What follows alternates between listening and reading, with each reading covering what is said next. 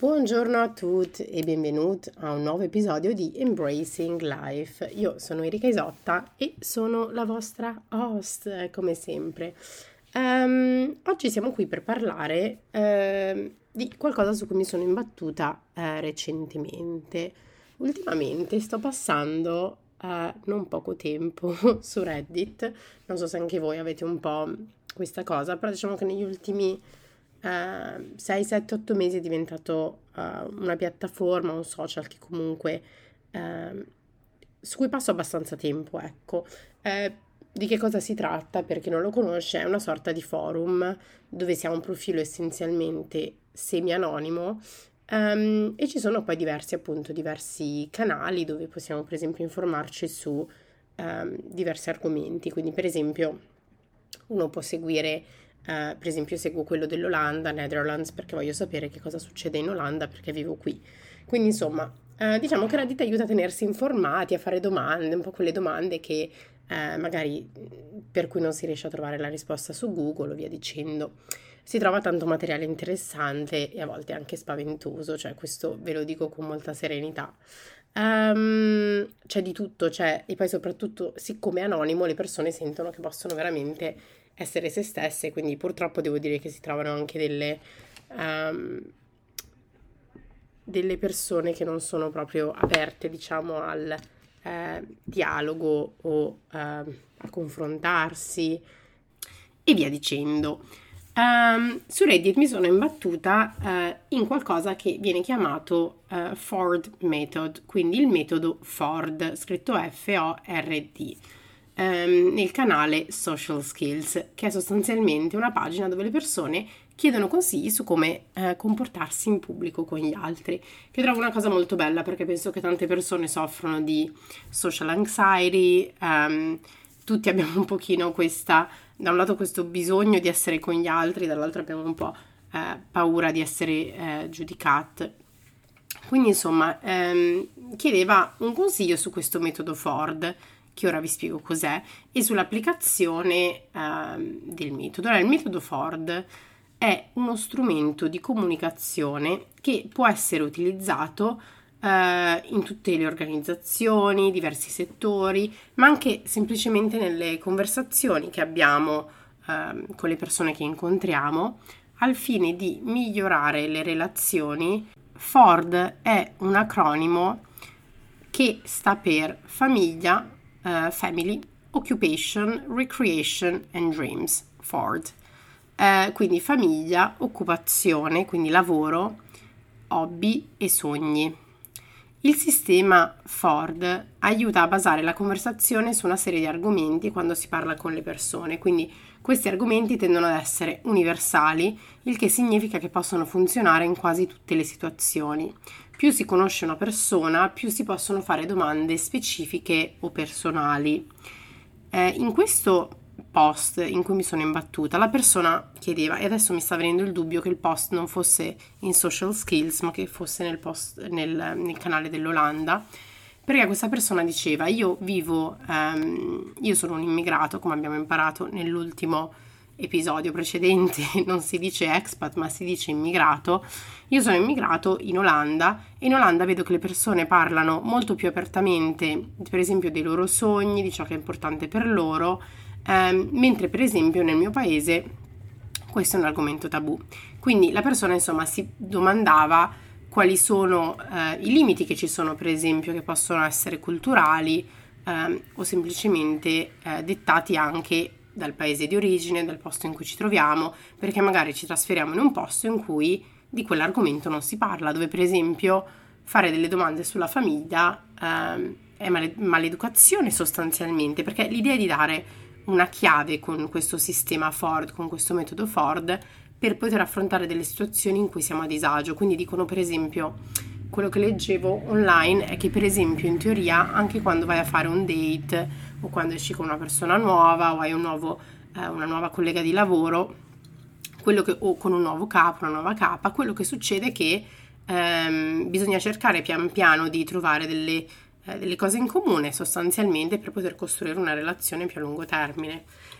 E, ehm, e quindi il Ford il metodo Ford viene consigliato come sì sì, vai, usalo nel caso in cui non, eh, non sai come muoverti in una conversazione. Adesso andremo ad analizzare le varie parole ehm, che, che, appunto che compongono l'acronimo e eh, vedremo perché io su alcuni punti eh, non sono d'accordissimo onestamente.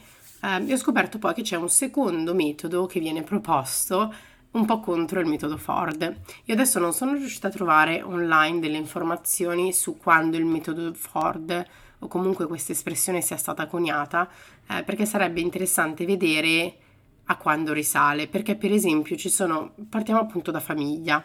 Eh, la famiglia perché viene inclusa in questo metodo? Perché si pensa che la maggior parte delle persone abbia una famiglia e quindi questo argomento è un facile icebreaker o rompighiaccio, non so se si dice rompighiaccio in italiano.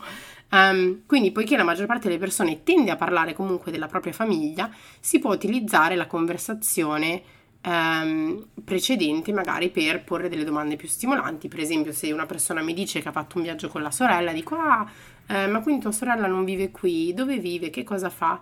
eccetera, eccetera. Una cosa che io ho imparato, per esempio, lavorando in sales eh, per aziende IT, è sostanzialmente che la discovery, quindi quest'atto di fare tante domande, ehm, aiuta a costruire delle relazioni molto più forti.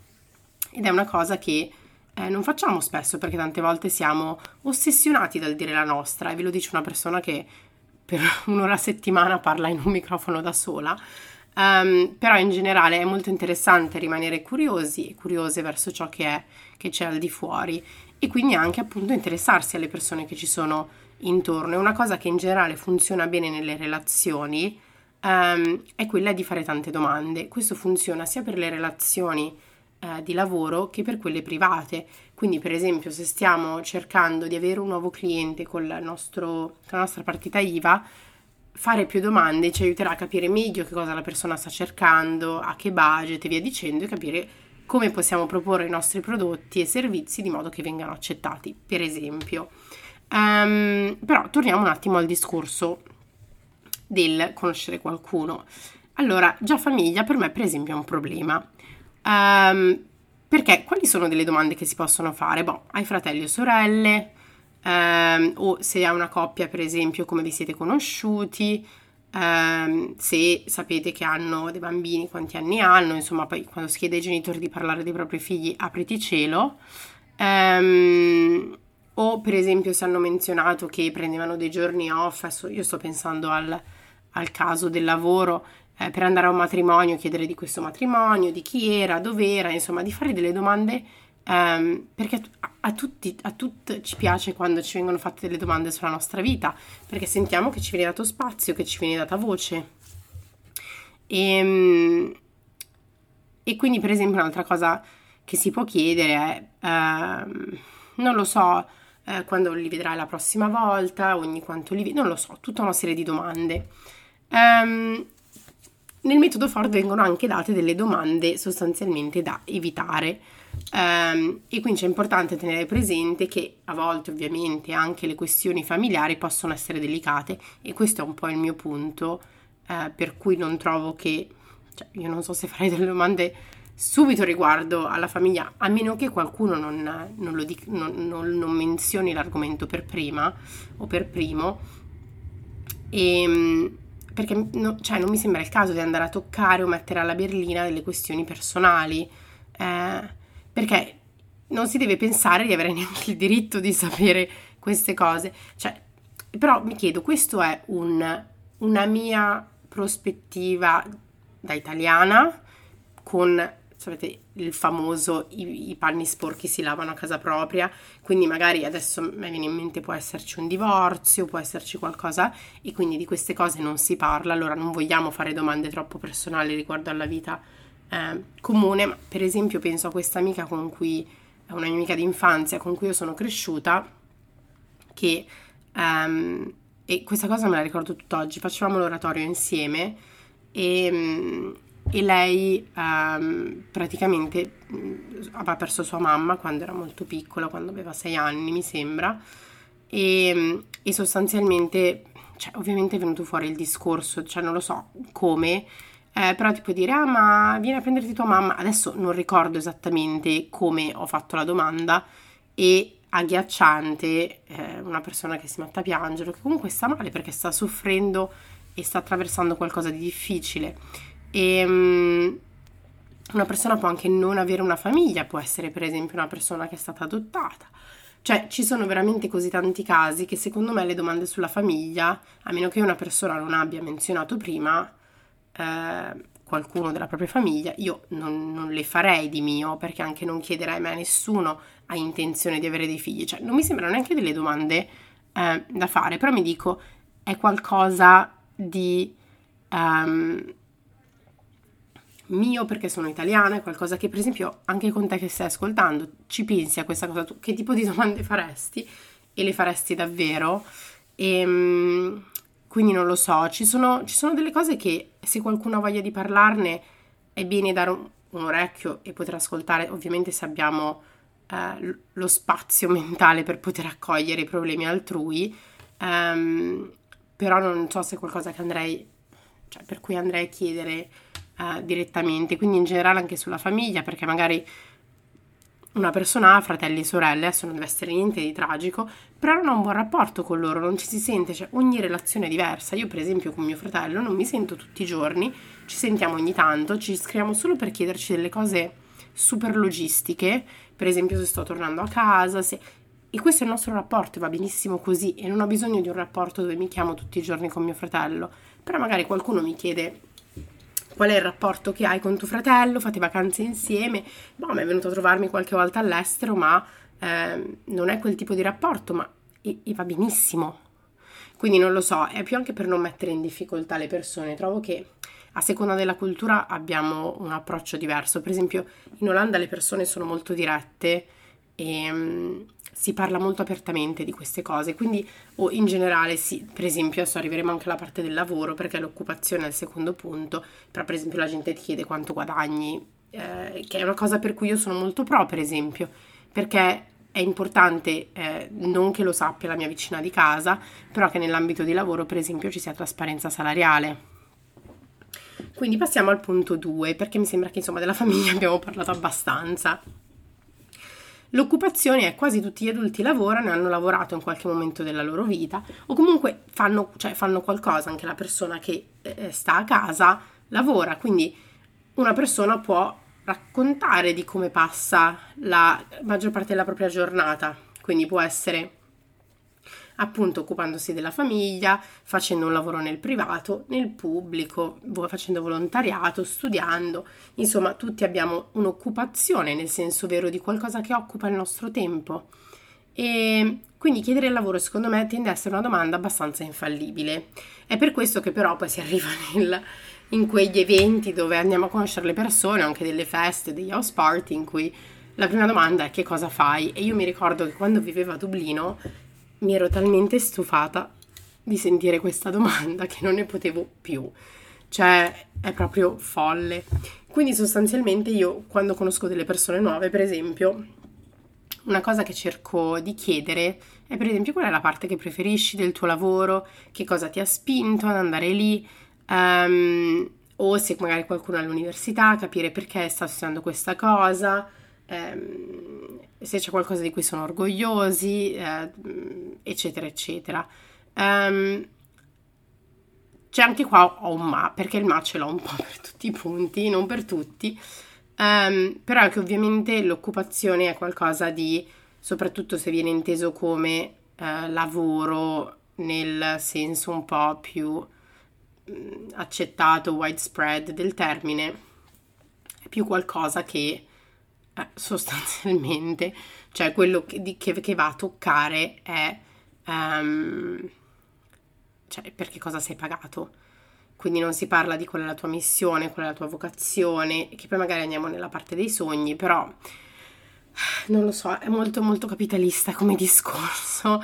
Um, e ho già parlato di questo argomento tante volte perché ne ho parlato del, nell'episodio da Human Being a Human Doing um, un'analisi del capitalismo inter- interiorizzato, ne ho parlato nella eh, narrativa eh, tossica della girl boss, insomma ne abbiamo parlato in tanti episodi della, nella prima stagione, quindi non lo so, però c'è anche da dire che se state conoscendo qualcuno eh, e la conversazione sta un po' bloccando, ci sta magari di fare qualche domanda in più su quello che fanno ehm, e soprattutto una cosa buona è fare una domanda e lasciar parlare. Se la persona si ferma un attimo, dare qualche centesimo di secondo ancora di silenzio aggiuntivo perché la persona di solito continuerà a parlare um, e questo fa in modo che poi la conversazione fluisca di più perché verranno sicuramente dei eh, punti in comune. Il silenzio solitamente è una, uh, una buona, un buon suggerimento quando qualcuno si sta aprendo, si sta raccontando e sicuramente non interrompere.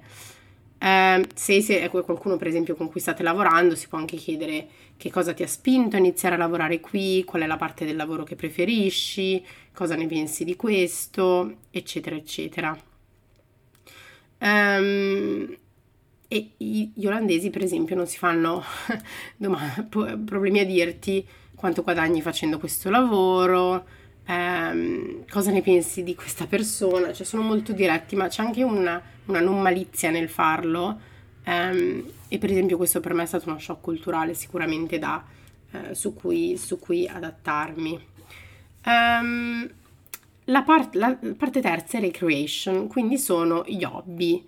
Quindi cosa ti piace fare per divertirvi? Bom, questa mi sembra una cosa ottima perché solitamente ogni persona ha delle passioni che possono andare dal bungee jumping al dipingere delle statuine, però almeno si può trovare qualcosa in comune. Secondo me la cosa buona qui è partire per esempio da eh, dei concetti magari un po' più ampi, per esempio eh, una domanda magari anche più tipo cosa ti piace fare, quali sono i tuoi hobby, ma altrimenti tipo dire ah ti piace fare arts and crafts, quindi cose artistiche o sport e poi da lì andare a capire e vedere se ci sono delle cose eh, in comune o semplicemente se l'area di interesse è in comune magari si possono provare cose nuove. Um, quindi non lo so, um, i sogni, poi il sogno è l'ultimo punto, quindi dreams. I sogni possono rivelare, se ci pensiamo, moltissime informazioni sul mondo interiore di una persona e possono anche aprire la porta a conversazioni più profonde, quindi questa è una cosa che a me solitamente piace. Ovviamente sono conversazioni che cerco di avere magari non la prima volta che incontro qualcuno, um, però mi piace quando la conversazione diventa abbastanza profonda presto. Um, non sono una persona da pozzanghere e questa è una cosa che mia mamma mi ha sempre detto crescendo, che fa, ci sono delle persone con cui puoi essere amica anche per tutta una vita e parlare sempre delle solite cose, molto leggere. E ci sono invece dei rapporti che vanno anche più in profondità, quindi sì, parli delle cose leggere, ma puoi anche scendere. Uh, e ci sono persone invece con cui magari hai delle conversazioni intensissime um, e molto profonde subito. Um, quindi a volte non sembra appropriato magari per la prima volta che si incontra qualcuno, però può essere sicuramente utile quando si è già stabilito un legame e per esempio è dove speri di essere tra cinque anni, che non deve essere la domanda da lavoro è ma che persona vuoi essere? Cioè, che, che, che, come vuoi sentirti? E la persona dice felici, perché tutti vogliamo essere felici alla fine. E um, che cosa, che, cosa, ti, che cosa ti accende un fuoco dentro? Che cosa ti dà, ti ispira? E ci sono, sono sostanzialmente le nostre passioni.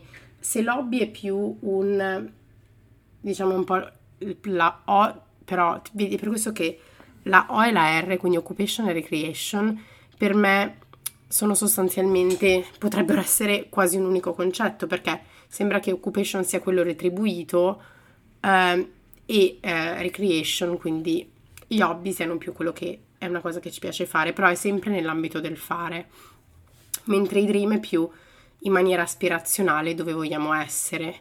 Tipo prenderesti mai in considerazione l'idea di viaggiare per sei mesi o non lo so. E un concetto molto bello legato alla parte dei sogni è sicuramente eh, praticare la vulnerabilità, di cui abbiamo parlato nel terzo episodio della prima stagione. Um, un esercizio buono di queste conversazioni è quello di... Eh, è, un, è un esercizio di essere a proprio agio anche nel parlare di famiglia, occupazione, attività ricreative, i propri sogni.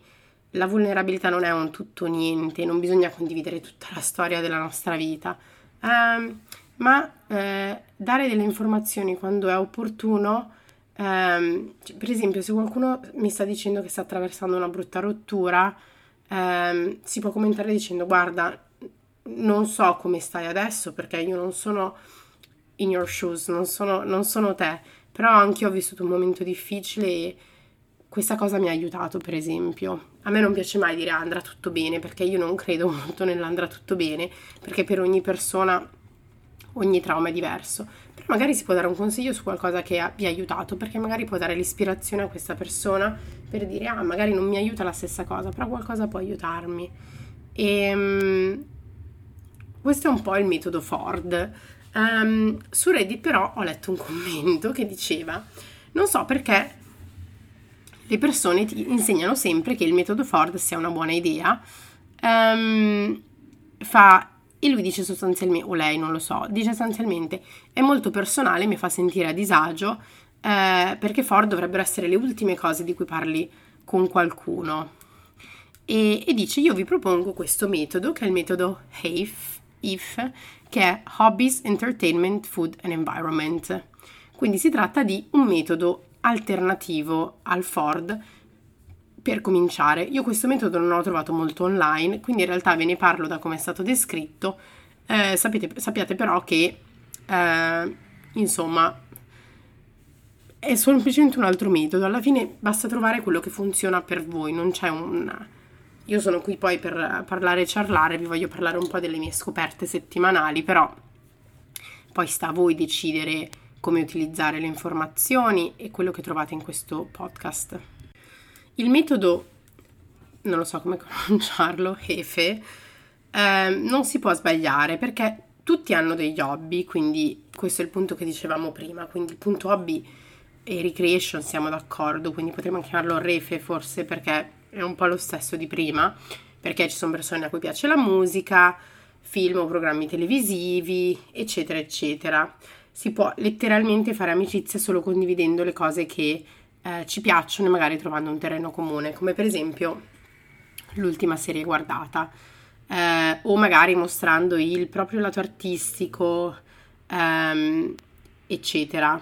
Quindi, immag- cioè, tutte queste cose che rendono difficile magari la conversazione perché c'è chi non vuole parlare della propria famiglia, magari una persona ha perso il lavoro.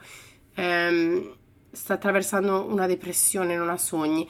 Non è, non è così semplice forse um, il metodo Ford alla fine.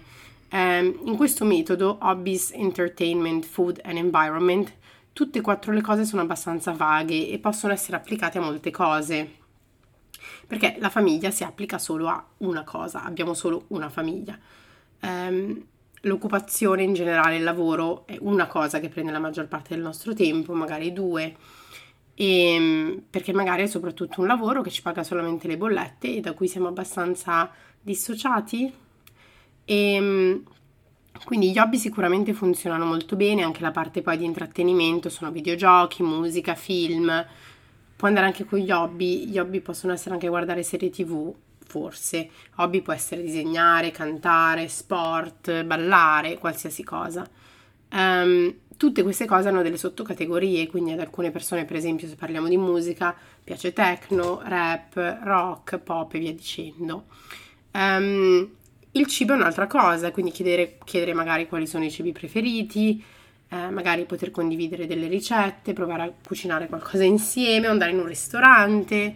Um, quindi insomma è una cosa molto, eh, molto facile, penso, il cibo. È una cosa che forse manca nel metodo Ford eh, e se anche questo non va bene, l'environment, quindi l'ambiente che ci circonda, il paese in cui viviamo. Quindi, per esempio, una cosa che, di cui mi sono resa conto è che questo metodo forse ehm, lo vedo abbastanza spesso perché quando vivo a Dublino, ma anche vivendo in Olanda, si finiva sempre, se eravamo in un gruppo di appunto immigrati, si veniva sempre a parlare di ok, ma um, che cosa uh, pensi dell'Irlanda, come ti trovi, via dicendo.